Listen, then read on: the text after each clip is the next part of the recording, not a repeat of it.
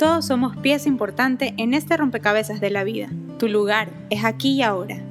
Te invitamos a este espacio libre donde podrás reflexionar sobre tu historia desde un nuevo ángulo. Porque todas las historias tienen un propósito. Yo soy Cristi Drogo. Y yo soy Natalia Toledo. Y esto es Armando Rompecabezas. Bienvenidos.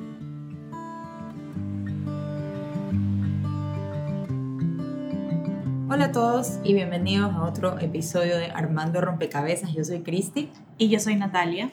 Y el día de hoy tenemos con nosotros a alguien que casi no necesita presentación. Carlos Luis Andrade es comunicador social, abogado y se autodescribe como un estudioso del comportamiento humano. Es fundador de Trainers, que es un proyecto justamente para estudiar el comportamiento humano del que también nos va a contar el día de hoy. Así que bienvenido Carlos Luis. Muchísimas gracias por estar aquí con nosotras. Sí. ¿Qué tal? ¿Qué tal? Para mí es un placer estar junto a ustedes para conversar desde mi perspectiva, de, lo que ustedes quieran y, poder aportar con algo de valor a la comunidad. Claro que sí. Eh, justo Cristi y yo estábamos eh, conversando y súper interesadas en este proyecto que tienes eh, de, train, de trainers y, que lo conocimos justo porque tuvimos a nuestra invitada, Hola, soy Berito, y ella nos, nos, nos contó que se estaba... Un abrazo para Berito. Un abrazo para ella que se estaba metiendo a esto y, y bueno, pues nos llamó muchísimo, muchísimo la atención. Pero la atención y queremos que, que nos cuentes, pero vamos a empezar eh, por tu historia. Cuéntanos cómo llegaste a esto. ¡Wow! Esa historia. Yo creo que ahí tenemos que hacer unos, unos 10 podcasts de Esto va a ser una serie. A ver, a ver si, la miniserie, la miniserie de Netflix. A ver si la resumo. Lo que pasa es que los comunicadores sociales somos cuenteros profesionales. Claro, vamos, vamos por hito. De todo, exacto, de todo hacemos un cuento. Entonces la historia la podemos hacer, wow, magnífica, ¿no? Y, y describimos todo. Pero a ver, yo soy humanado. Soy con, eso yo creo que estoy diciendo mucho. Soy un manaba de, de, cepa, me crié entre Puerto Viejo y Chone. ¿Qué quiere decir esto? Que en Puerto Viejo hacía mis estudios, eh, estudié creo que en todas las escuelas y en todos los colegios de Puerto Viejo, era un irreverente de pelado. Eh, y en Chone vivían mis abuelos y amo la cultura chonera y, y la gastronomía y, aunque mis abuelos nunca fueron de tener tierras, eh, me hice criador de caballos de paso colombiano desde niño y sigo con mis yeguas, tengo, soy abuelo y bisnietos de caballos colombianos. Entonces me crié entre el rock and roll y, el, campo. Esa es, ese, esa es mi esencia. Eh, comunicador social, mi padre, comunica, o sea, mi padre es abogado, pero es radiodifusor mi abuelo radiodifusor desde la década del 40, entonces yo soy radio, me crié en radio, exacto. Mi abuelo me contaba cómo narraba, eh, escuchando radios colombianas, que, que, tenía con una antena especial, él, él, me contaba cómo narraba eh, los bombardeos de la Segunda Guerra Mundial. Entonces él me decía, mi hijito, yo escuchaba cómo los colombianos narraban y yo lo, lo reproducía con mi voz a la, a la, gente del norte de Manaví. Entonces crecí viendo a mi abuelo. Eh, me golpeó mucho que se haya ido. Eh, se fue cuando tenía 84 años. Yo tenía eh, aproximadamente unos 24 años también, 25 años. Creo que debía haberlo aprovechado más. Y a los 14 años se acabaron los colegios, me tuve que venir a Guayaquil con el dolor de mi alma. Sin embargo, pues me enamoré de Guayaquil. Guayaquil me ha dado mi familia, mi esposa, mis hijos. Eh, eh, hago mi vida entre Guayaquil, Quito y Manabí por, por trabajos. Estudié comunicación social, estudié derecho, soy abogado también, y estudié la carrera de PNL. Soy practitioner, master y trainer, o sea, entrenador de PNL, formador. Eh, Para los que no saben, perdón que te interrumpa, PNL es programación, neurolingüística. Así es, programación neurolingüística. También estudié coaching, eh, son metodologías distintas, se pueden complementar en algún, en algún momento, pero son metodologías distintas. Entonces, también estudié en la Escuela de Coaching Complejo Natura, el, el, el, coach profesional, el master coach, y, y, ahora tengo mi propia escuela, mi propia propuesta de coaching. Eh, ha sido todo un desafío porque tienes que respetar por ética el contenido de mi primera escuela, que es maravillosa, Y, el desafío fue cómo puedo hacer algo que no sea eso, pero que sea igual que eso. Pero bueno, lo he logrado y que no sea PNL, porque también respeto. Entonces tengo mi propia propuesta. Eh, ¿Qué más? 20 años en la televisión, haciendo de todo, desde pasacables hasta gerente de producción, eh, en, en- en distintas partes de, en todo tipo de programas, en realities dignos, realities indignos, de, de todo. No te juzgamos, Y artista, sí, artista, o sea, comencé como Músico actor, también. músico, comencé como actor, Colega músico. Exacto. Eh, comencé como actor en, en, en- en- en la calle, actor infantil. Trabajé en River Park, fui el personaje de River Park durante dos años. No y de ahí, ser. claro, me pintaba y, y- y hacía de payaso y, y hacía el caballero bueno y hacía de Papá Yo Noel. moría por River Park. O sea, me acuerdo que Era era el plan. Claro, claro. Entonces yo actué ahí, después actué en telenovelas, en, en, en Ecuavisa y, y bueno, ahí fui haciendo de todo. Entonces esa es mi, mi historia Súper resumida. súper resumida. La pastilla de la pastilla. Y he omitido ciertos temas, como la religión y la política, que, que, que- que- que nos pueden llevar a otros, a otros lares. Así que O- otros podcasts. ahí nos quedamos. Exactamente. Otros Pero episodios. pues que bueno, también, también súper interesante, ¿no? Una vida llena de colores. Sí, ahí fue que conociste a tu esposa en la televisión, ¿no? La conocí en la televisión. Yo hacía un programa que se llamaba Camaramanías, un programa de bloopers. Y- Claro, también me acuerdo. Y, era, y yo manejaba producción en Guayaquil del canal, del Amazonas. Y mi esposa era reportera de noticias y estaba en ese trance de ingresar a En Corto, que es farándula política. Y la conocí en un programa que se hizo, en donde, un programa concurso en Quito, en donde los participantes eran talentos de pantalla. Entonces estaba Roberto Angelelli, estaba, eh, estaba Gaby Díaz, estaban los talentos de pantalla del canal que tenía muchos programas. En esa época la industria de la televisión era otra, no, no la industria golpeada que es ahora. En esa época la televisión era la televisión. Claro. Entonces eh, la conocí en Quito. En Quito, ella se me acercó, me quiso vender una entrada para, para una farra. Me dijo, hola, hoy es la ducha de oro, van a ir los famosos. Y yo le dije, eh, cómprame una entrada. Y, yo recuerdo tanto que le dije, no, gracias, hoy el concierto de Joaquín Sabinas. Y, y me fui al concierto de Joaquín Sabinas. Y después del concierto de Joaquín Sabinas, dijimos con mis panas, ¿sabes qué? Vamos acá, que están los famosos. Y ahí la conocí y ahí ya. Y ahora tengo un hijo que se llama Joaquín. De verdad. Súper fan. sí. Era fan de, de- soy, soy fan de Joaquín Sabinas, sí, me, me, me encanta. Bueno, pero marcó, marcó, Claro, marcó ese momento. claro. Entonces nos conocimos ahí. Y después trabajamos juntos y hemos hecho cosas juntos y creo que nos complementamos en el trabajo, hacemos un buen equipo. Sí, Eso, eso también estamos conversando con Natalia. Y, y se Eh, nota, ¿no? Porque es algo que es, es una energía entre ustedes que se ve.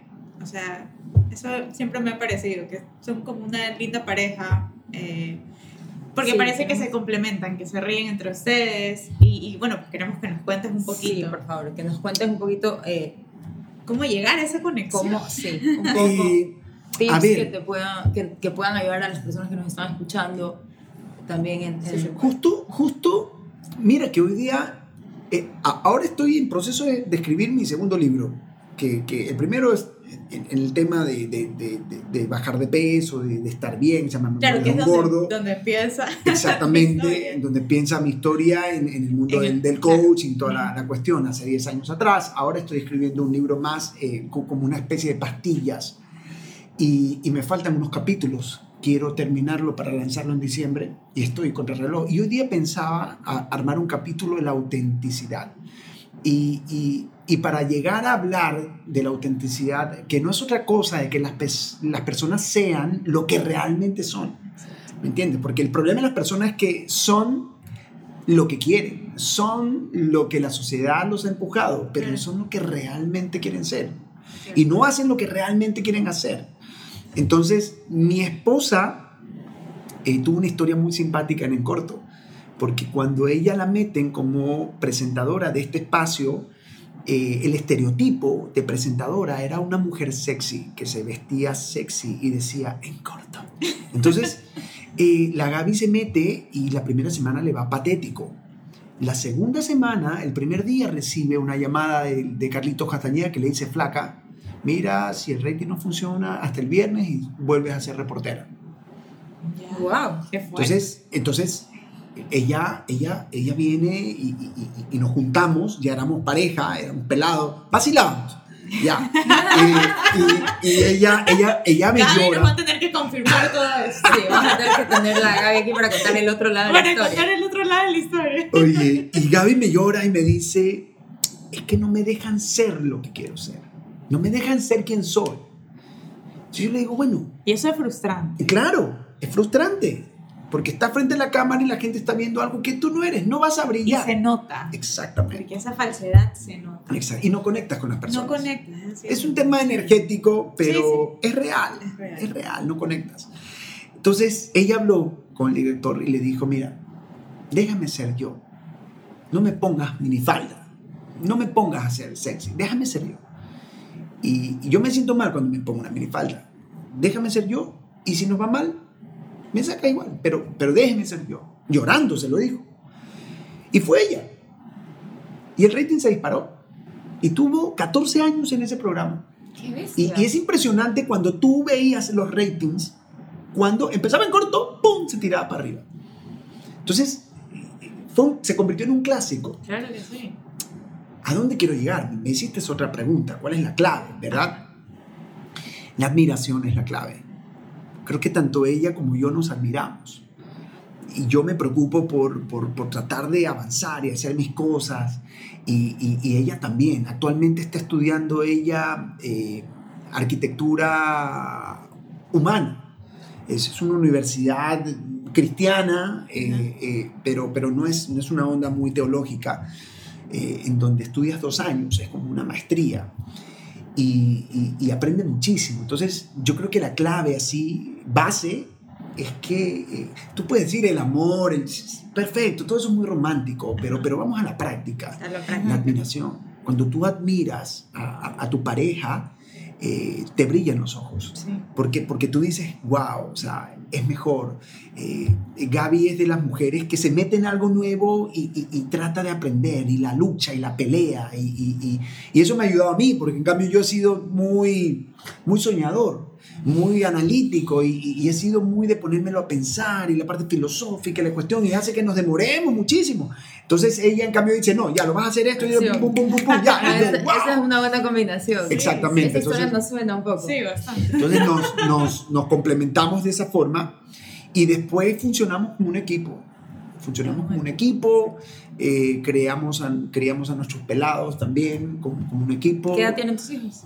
Polita tiene 12 años y Joaquín tiene 3. Wow. Entonces nos dividimos las cosas, eh, aportamos. eh, no, no, creo que tenemos una buena comunicación también. Oh, eso es clave. Eso, Eso es eso es totalmente clave. Sí. Claro. Totalmente clave. Tener esa apertura para escuchar y, y para poder decir. tener la confianza de La poder confianza, contarle claro. todo. Yo, por ejemplo, no me importa que me digan mandarina, soy un mandarina profesional. Incluso en el mundo de los Me negocios. En el mundo, en el mundo- Escucha. en el mundo de los negocios. En el mundo de los negocios, yo no me meto a un proyecto o a un business si ella no está de acuerdo. Díganme lo que les dé la gana. No, no, te llamaría un hombre sabio, porque en realidad muchas veces las mujeres tenemos una intuición que los hombres no De tienen. hecho, eso. Bueno. a mí me ha pasado con Pablo algunas veces que le he Sí. dicho, mira, no me gusta tal cosa, en esto aquí mejor. No, pero mira que sí, que no, yo ay, ok, haz lo que quieras, se mete, le va mal. Exacto.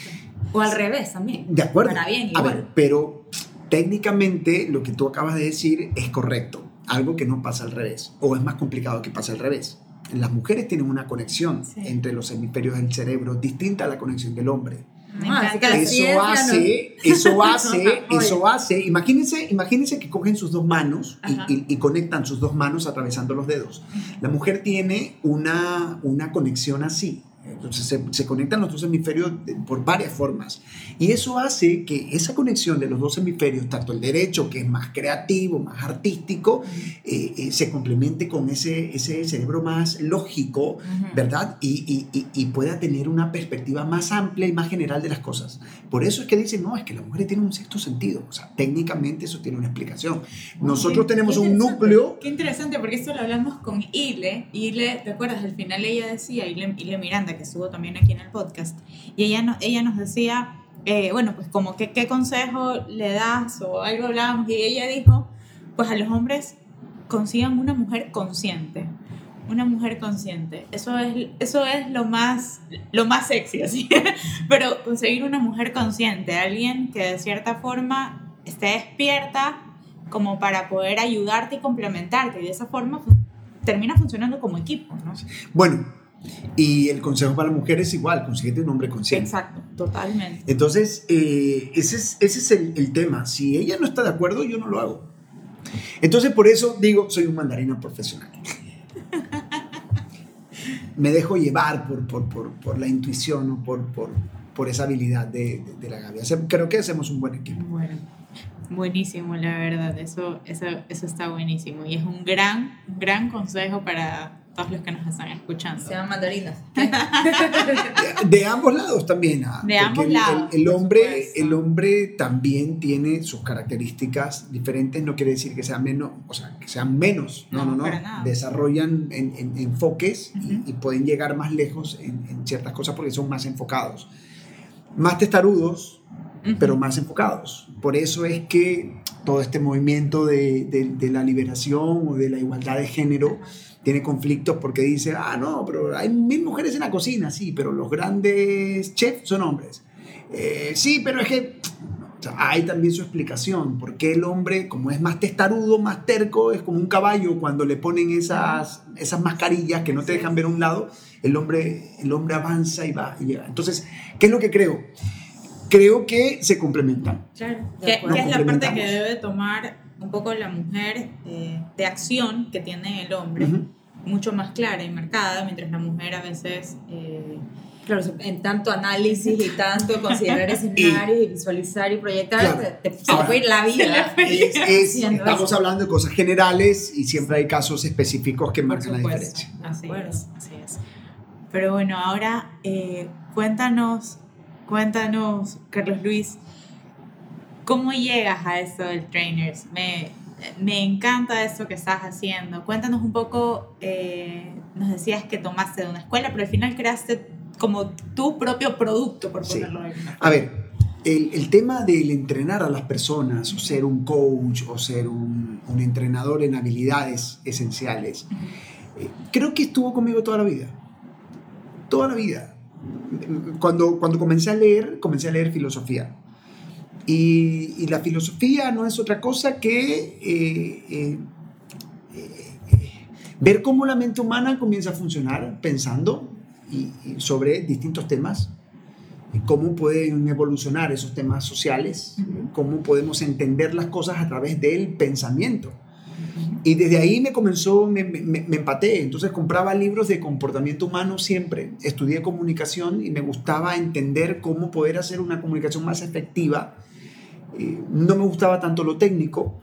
Y comencé a leer autores que hablaban de la superación personal y, y, y hablaban, por ejemplo, Richard Bach, quien, quien escribió Juan Salvador Gaviota. Leí todos sus libros. Automáticamente todos sus libros me los leí y él tiene una propuesta muy interesante. Entonces, cuando me hago comunicador social y, y comienzo, eh, lanzo, lanzo mi libro, Memorias de un Gordo, eh, ¿por qué lanzo este libro, Memorias de un Gordo? Porque yo digo, voy a escribir un libro de recetas porque aprendo, estudio cocina, comienzo a hacer mis, mis comidas light, comienzo a hacer los batidos. Antes de que la gente, antes de que existan los detox, yo ya comenzaba a mezclar avena cruda con, con papaya para, para ver cómo podía integrar eh, ingredientes, eh, verduras, vegetales, etcétera, etcétera. Entonces la gente me decía, oye loco, has bajado de peso, estás muy bien, qué, qué bacán tu vida fit, eh, ¿por qué no haces un libro de recetas? Porque acuérdate, en esa época no había YouTube. Ahora es, ¿por qué no tienes un canal de YouTube? Tiempo? Estamos hablando de 10 años atrás.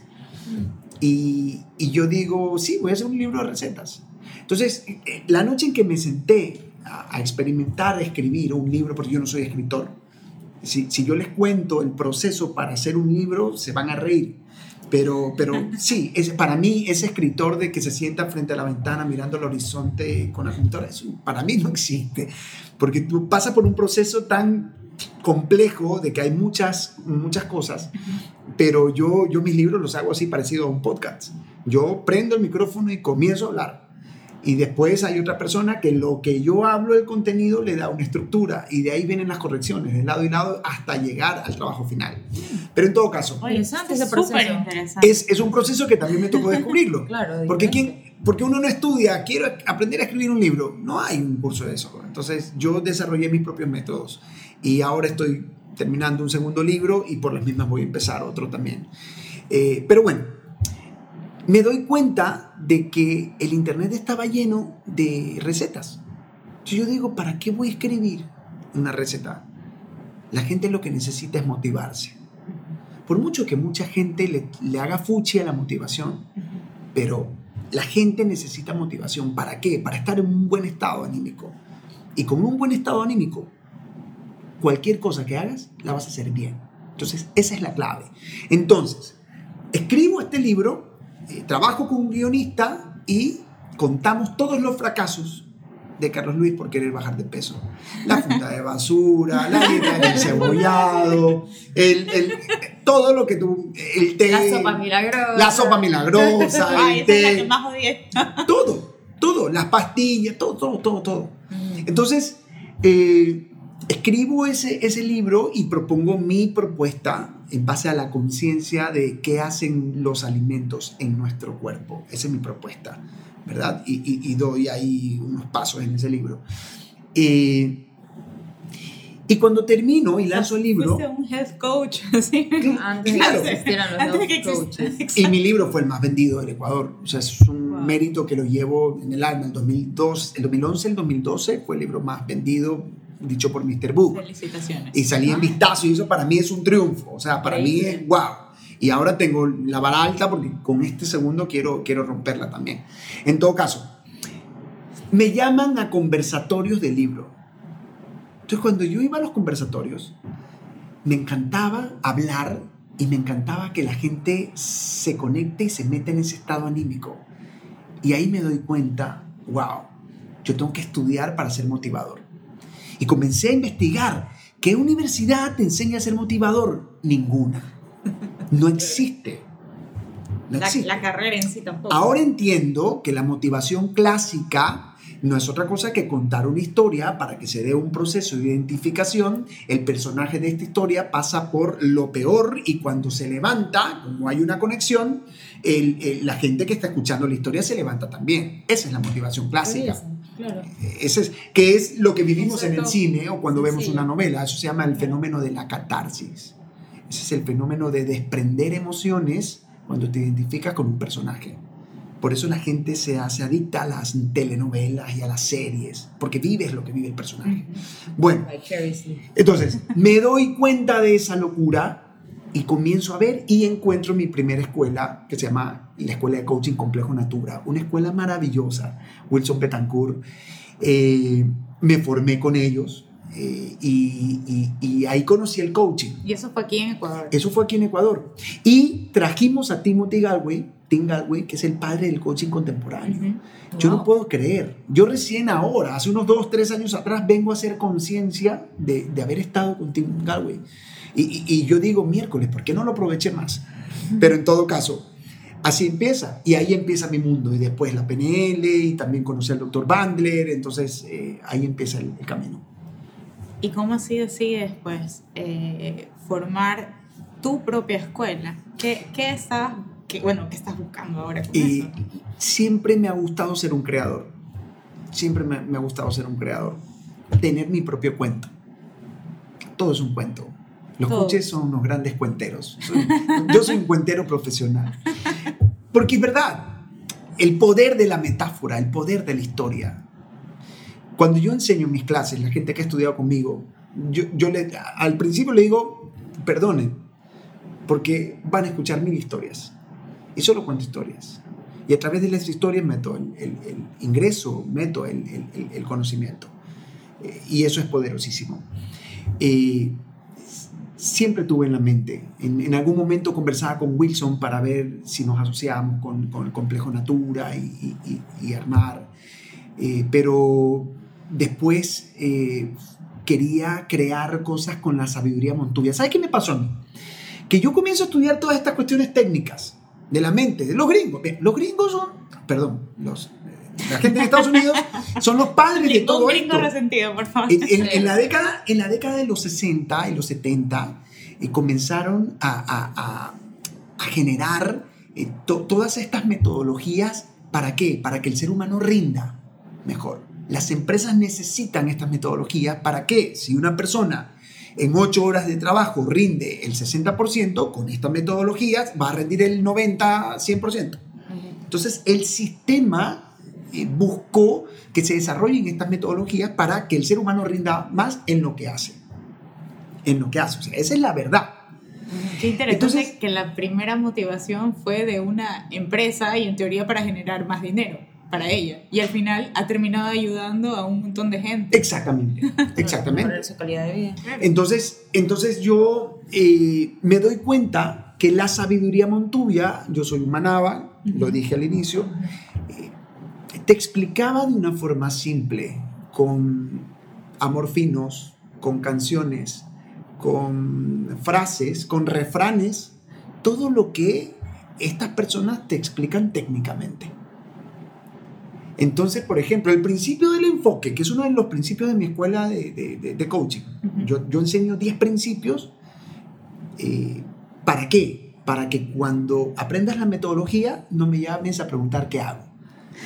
Yo le digo a mis estudiantes, cuidado me van a llamar en media sesión, están haciendo coaching a alguien me van a llamar, coach, ¿qué hago? ¿Qué hago? No, no.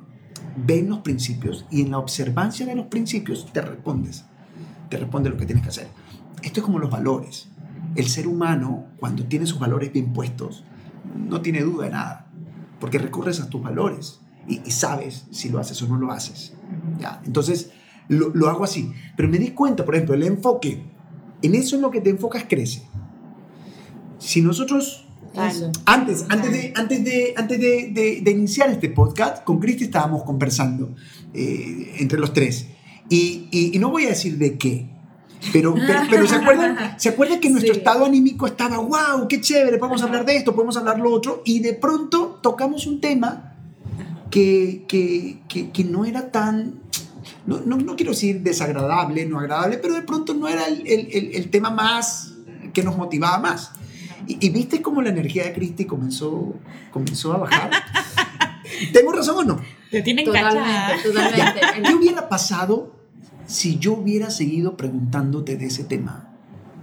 Yo seguramente hubiera dicho que pereza, me voy. ¿O te hubieras puesto a llorar? Difícilmente. Yo, ya, yo, te- yo te percibí así. O sea, supe que era un tema muy sensible para ti. Entonces, ¿qué, qué es lo que hago? que estamos hablando? Cuando se acabe el No. podcast vas a tener que preguntar. No, no, no, no, no, no, no hay nada que preguntar. Simplemente tú, tú, tú, cuando estás conversando con alguien Ujú. y esta persona te cuenta una cuestión alegre y, y tú sigues preguntando sobre eso, Ajá. esa, esa emoción crece. Ajá. Pero cuando cuentas algo que no es tan alegre, que es medio triste, no, es que no sabe, mira, y es que una amiga mía mm, se le murió la mamá. Y, y yo comienzo a preguntar, ¿y, y tu amiga está llorando? Sí, está súper mal, que ni sé cuánto, puchica, y, y, y- de qué murió la mamá. Murió de esto y no sé cuánto. Esa energía Claro, comienza a invadirnos, ese estado comienza a crecer. En eso en lo que te enfocas crece. Vamos a la parte técnica, ¿ok? En lo que te enfocas crece. Los motubios dicen, el ojo del amo engorda al ganado. Los, el ojo del amo en- engorda al caballo. Cuando te enfocas en, en lo tuyo, eso crece. Así lo dicen los motubios. Entonces, me llamó la atención que todo lo que yo aprendía, de alguna forma ya lo sabía. Entonces yo dije, no, me gustaría tener una escuela en donde sea coaching montubio.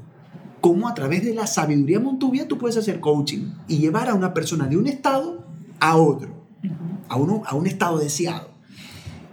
Total es que tenía ese proyecto, comencé a investigar sobre la cultura montubia y cuando vino la pandemia yo tenía mi objetivo que era hacer, entrenar en PNL, eh, pero mi objetivo se cayó como todos, se nos cayó todo. Yo había iniciado mi, mi escuela de formación el 2019, iba, voy a graduar el primer, todavía no lo gradúo, pero iba a graduar el primer grupo en el 2020 y en la graduación iba a ser el lanzamiento de mi escuela. Pero viene esto y, y- y me cambia. El 2020 tenía el objetivo de armar la escuela en Manabí y armarla en Quito. Y me cambia, no puedo armarla, se me cae todo.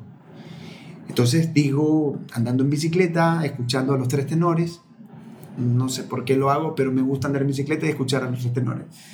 Y, y se me viene la idea de, es momento de presentar tu propia escuela. Entonces yo digo, la sabiduría Montubia me falta. Entonces comencé a trabajar creativamente en cómo hacer una escuela, eh, respetando la PNL, respetando el complejo Natura, y, y lo hice, me lancé, me lancé. Al principio ahí medio medio, pero Y creo en que media pandemia. en media pandemia. Y Ah, ahora hay- tengo 133 coaches formados en todo el mundo. ¡Wow! Increíble. wow. En seis meses de trabajo eh, en todo el mundo, en Costa Rica, en Orlando, en Londres. Las en- ventajas de en que lo hayas hecho. Fue una online. bendición. ¿Sí no? Sí. Claro, o sea, en realidad, la, la- el- el- la ubicación física no era un obstáculo. Al exactamente. final eso hizo la pandemia. Y ¿no? tengo, mira que yo tenía un- una duda, ¿abría mi escuela en Puerto Viejo o abría mi escuela en Manta? Y ahorita digo igual. Y, y ahora, claro, o sea, ¿cuál era mi duda? ¿Dónde va a ir más la gente? Claro. Una de las dos ciudades ganó. Hay más gente de Manta que de Puerto Viejo. Entonces creo que me hubiera ido por Manta. Y... Pero bueno, no, el tema es que ahora es eso. Y así empezó. Y, y ahora estoy en eso. Sigo, estoy enseñando, ayudando a las personas a ser coaches. Eh, el próximo año tengo objetivos, no solamente coaching, metodología del coaching, sino metodologías para, eh, para generar innovación, metodologías para abrir modelos de negocios, o sea, meterme en el campo más de emprendimientos y, empresarial. Claro, eso nos llamó bastante la atención, que las herramientas eh, de los cursos de coaching las estás utilizando como una base para eh, promover otro tipo de desarrollo como más práctico. Porque muchas personas pueden pensar, ah, esto del coaching es como Sí, muy, muy etéreo, muy, muy, muy, las ideas, entonces yo te motivo y tú sales adelante y, Sí. y, que, y cualquiera, entonces este payaso, cualquiera puede hacer. No, claro, tú te basas en principios neurológicos y aparte estás eh, pensando, tienes en mente ya objetivos mucho más pragmáticos. Mira, Cristi, cuando en pandemia, cuando yo dije voy a abrir mi escuela de coaching, esa noche se lo dije a mi esposa. Le dije, voy a abrir mi propia escuela de coaching. Y mi esposa me dijo, dale, te va a ir bien. Me acosté a dormir y al día siguiente, cuando me levanto, cojo el celular, la costumbre de todos, y me salen como cinco propagandas pues, de, de escuelas de coaching de todo el mundo Normal, a todos nos pasa. mexicano. Y claro, el algoritmo, como, como yo, yo estoy interesado en talento humano, Claro. todas las publicidades de talento humano me llegan. Claro. Y todas son las escuelas de coaching de la International Association, ni sé cuánto, guachunchue, de coaching, avalado por la universidad prestigiosísima de ni sé cómo, y todas avaladas, todas avaladas. Y uno yo- se siente así chiquito. y uno se siente chiquito. Sí. Y yo decía, miércoles, ah, si yo no entendiera cómo funciona el tema del algoritmo, me, me- destruye y no hago nada. Claro. Yo digo, ¿cuánta gente no les pasará lo mismo? Exacto. Que quiere hacer un negocio y te dice, no lo hagas, pero ya todo el mundo lo tiene. Exacto. Como estamos conectados, todo el Sí. mundo lo tienes. Claro. Pero a mí, por ejemplo, en un entrenamiento eh, con el doctor Bandler, el creador de la PNL, ese señor, ese señor es mágico. Porque cuando tú vas a- al entrenamiento con él, es, es un señor un poquito gordito, bonachón, viejito, lindo, tierno, ¿verdad? Que, que ya tiene sus años, camina. El señor se para y solo cuenta historias. Cuando yo lo conocí, yo decía, miércoles, pagué tanto y vengo a contar la historia del señor. En medio de esas historias, te va dejando cositas en la cabeza. Claro. Y yo tengo una, una imagen holográfica, así como en la Guerra de las Galaxias, que es la princesa Leia se aprecia así, a Luke Skywalker, así. Una imagen diciéndome, la competencia es contigo mismo. Qué linda frase. Y eso, eso se me quedó guardado en la cabeza y, y le agradezco al doctor Bandler porque cuando me levanté con la decisión de hacer mi escuela y vi todas estas escuelas internacionales, yo dije, eh, eh, le saqué la lengua y le dije, la competencia no es contigo, la competencia es conmigo mismo. Y si no hubiera tenido eso clavado en mi cabeza, yo no hubiera hecho mi escuela. Y me lancé. Y recuerdo que el primer mensaje que me llegó al Instagram cuando puse mi, mi publicidad, ¿y quién lo avala a usted? Y yo dije, claro, no me avala nadie. Y yo le digo, "Eh, nadie, es propio, yo lo creo, me avalo yo mismo. Entonces, ahí inicia el, el tema de trainers. ¿Y qué hace trainers ahora? Pues forma en coaching con su propia escuela, forma en PNL, eso sí, la Sociedad Internacional de PNL, pero estoy experimentando un modelo de negocios abierto. ¿Qué significa eso? Hay una plataforma de cursos en línea en donde estoy, que ya está, ya está. Lo que pasa es que no hay cursos, pero ya está. Tú te metes a trainers.es y ya está. Hay un curso gratis mío, pero ya está. ¿Qué es lo que quiero hacer? Quiero democratizar un poco el tema de los cursos en línea, que no lleguen solamente al marketing digital, a cómo ser community manager, al diseño gráfico, a cómo hablar en público. No, no, no. Quiero que, que exista un curso, un curso en donde en 10 se- en 10 lecciones tú sepas cuáles son tus derechos laborales. Que exista un curso de cómo hacer una estructura para una casa. Cosas más prácticas. cosas más prácticas, democratizar el tema de los, el- de, de- de los cursos en línea. Tengo, por ejemplo, estoy experimentando con la industria de, de la moda. Como ves, estoy vestido con mi camisa. Una moda trainer, en donde quiero hacer textiles para que la gente que viva esta onda de ser su- el coach de su propia vida y que se identifique, pues pueda tener su prenda. Estoy haciendo también colaboración con la industria de los alimentos, trabajando en Trainer Life, que, es, eh, que, se viene con, con todo, todo en base a mi experiencia, que se vienen con unos blends de aceites esenciales, eh, fórmulas descubiertas por mí, que con aromaterapia te llevan, te conectan con estados. Entonces son, son Me encanta la aromaterapia. Sí, Entonces- le hacemos los aceites esenciales. Claro. Durísimo. Yo, yo estoy, tengo unas fórmulas, una para, para, para dormir bien, tengo una forma para activarte, motivarte y tengo una forma que inhibe el, el apetito, el apetito para comer. Entonces son, son fórmulas hechas por mí mismo y, y un amigo que, que es el, el profesional en, en la aromaterapia. Eh, e- entonces trainer ese ya es mucho más. O sea, estoy experimentando esta locura para... para, para Pero sabes que me encanta. Creo que lo que más me gusta de todo lo que has dicho es que esto lo has avalado tú. O sea, es algo tuyo avalado por ti. Que a veces nos falta tanto. Es como estamos buscando siempre aprobación eh, de afuera, del vecino, del de al lado, de que si es de Estados Unidos o si es de Europa o si es de no sé dónde. Y, y nos olvidamos de que el primero y tal vez más importante y único de cierta forma que tiene que aprobar eres tú. O sea, e- es, uno mismo. Y eh, porque si tú no crees en lo que tú haces y se conecta con este tema de, la autenticidad que nos hablabas al principio, si tú no crees en lo que tú haces, si no eres auténtico contigo, eh, vas a estar siempre buscando afuera y nunca vas a estar satisfecho. Mira, lo que acabas de decir es poderosísimo. Eso es poderosísimo. Yo, yo lo aprendí, ¿sabes qué? Lo, lo aprendí de, de, un, de un gordito que hace helados en Roma. Me voy con mi esposa a esos viajes, esos tours que vas a las principales, en en 20 días recorres Europa. Me voy con la Gaby, eh, nos matábamos de frío, hacía mucho frío y íbamos al Vaticano. Entonces, eh, en el Vaticano hay una fila debajo de una muralla inmensa para entrar. Entonces, te demoras como una hora para entrar al Vaticano. Y frente al Vaticano hay una heladería. En Roma hay 500 mil heladerías. Pero en esa heladería, yo le digo a mi esposa, mi vida un helado. Yo soy un, mira, el helado es mi debilidad. Va. Pero el gelato, yo soy ya como un catador de helados. El gelato, o sea, tú me das helado de agua y que le metiste eh, aire así. No, tiene que porque- ser el no, tiene que ser el de grasa. El de grasa. Exactamente, el Aquí gelato te- de grasa, el que we feel engorda. Sí, total, total. También somos catadoras de helado. Es que, es que sí, es que, eh, por- hay unas marcas de de la helado, helado de la light, vida. esto no, si el helado no engorda no es un helado, es cualquier cosa, pero en todo caso.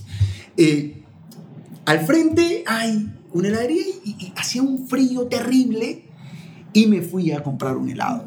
Entonces, claro, era el único tomando helado en medio de un frío, pero frío de, de viento, de que, de que quería taparme y solo dejar los ojos. Y sale un gordito y se sienta ahí al lado mío con una panza. Me dice, ¿dónde? Italiano. Si habla despacio, le entiendes. Claro. Entonces yo le digo, Ecuador. Entonces él ya, es fácil para los italianos hablar es- español. ¡Oh, Ecuador, Ecuador! Muy bonito, Ecuador. Oh, vende helado, Ecuador. Vende helado, Ecuador. Yo vendo máquina. Tú llevas máquina a Ecuador. Estaba haciendo negocio. El señor estaba haciendo negocio conmigo Claro. y me dice, tú no dices yo vendo máquina, tú dices tú construís máquina y tú haz tu propio helado. Yo enseño. Y yo ahí me quedé pensando y decía, este man me dice, yo te enseño, tú vas allá y tú dices que tú construiste la máquina y tú armas tu propio cuento. Sí, a los ecuatorianos nos hace falta creernos nuestro propio cuento y ese cuento vendérselos al mundo. O sea, yo el objetivo que tengo no es un objetivo local. Yo quiero que mi escuela esté en el mundo y hacer trabajos en el mundo. Increíble. Increíble. Es- ese, es, ese es mi... Ese es mi, mi- Y lo descubrí, lo sabía de alguna forma. Cuando lo experimentas, ahí ya se hace poderoso la creencia. Lo experimenté ahora, Lo- Ahora en haciendo, haciendo. haciéndolo. Haciendo. O sea, es poner esas ideas Sí. como, como En acción. En Mira. acción. Claro. Cuando tú aprendes a través de la experiencia, no hay fórmula para que te echen abajo la tesis que tú, que tú puedas sacar, la conclusión o el aprendizaje que tú puedas tener. Así es. Nadie aprende en cabeza ajena, dicen. Exacto. Si, si tú lo experimentas y lo aprendes, no hay nadie que te pueda decir, no, así no es. no. Funcionó, punto. Increíble. Y lo crees. Así es. Porque lo viviste. Yo tengo un, en, en- en uno de mis entrenamientos conocí a un alemán y yo soy un amante de la homeopatía, me encanta la homeopatía. Y, y este alemán es medio científico, doctor. Entonces yo un día eh, le pregunto, oye, ¿y en Alemania son los padres de la homeopatía? Y me decía, sí, todo el mundo en Alemania utiliza homeopatía. Es la medicina natural de Alemania, sí, perfecto. Y yo le digo, bueno, ¿funciona o no funciona? Y él me dice, ¿te funciona a ti? Yo le digo, sí, funciona. Increíble. Buenísimo. Bueno, Carlos Luis, muchísimas gracias por, por haber venido, por haber compartido con nosotros este, o sea, tus proyectos, tus conocimientos y tu inspiración, porque en realidad escucharte hablar tan, tan, con tanta convicción, con tanta, con tanta certeza, esa cer- certeza que te da el haber experimentado, eh, haber podido lograr cumplir tus proyectos, sacar tu libro, empezar tu escuela, o sea, realmente no hay nada que no podamos hacer si nos lo proponemos y si lo trabajamos con, toda la pasión y toda la convicción eh, del caso. Te felicito por tus, por tus éxitos y, y la verdad es que sería genial este, volverte a tener en otro episodio para que nos cuentes más adelante cómo te va con tu, con tu escuela, que seguramente será excelente. Bueno, gracias por haberme invitado. La verdad que cuando quieran, cuando Sí. quieran podemos profundizar en otros temas. Sí. Eh, gracias por permitirme contar un poco lo que estoy haciendo. Eh, esto es un camino y yo creo que debemos enamorarnos del camino. Vivimos en, hoy en día en una sociedad en donde la gente quiere las cosas rápidas. Y señores, la grandeza no se puede dar si no hay esfuerzo. Entonces, lo mejor que puedes hacer es enamorarte del camino, del día a día, que te apasione eso, y, y- y ir paso a paso y, sobre la marcha pues ya van surgiendo las cosas, pero, pero eso es lo que hago. Así que gracias ese es el, el- mensaje que le, dejo, que le dejo a todos. Eh, yo sigo en el camino, yo todavía no he conseguido. O sea, he conseguido cosas importantes, pero eh, necesitamos seguir, continuar, hasta siempre Hasta siempre. uno, uno nunca, nunca debe de dejar de aprender. Por eso digo, ¿qué es Trainers? Eh, trainers es, es una marca que aprende y que enseña, pero aprende.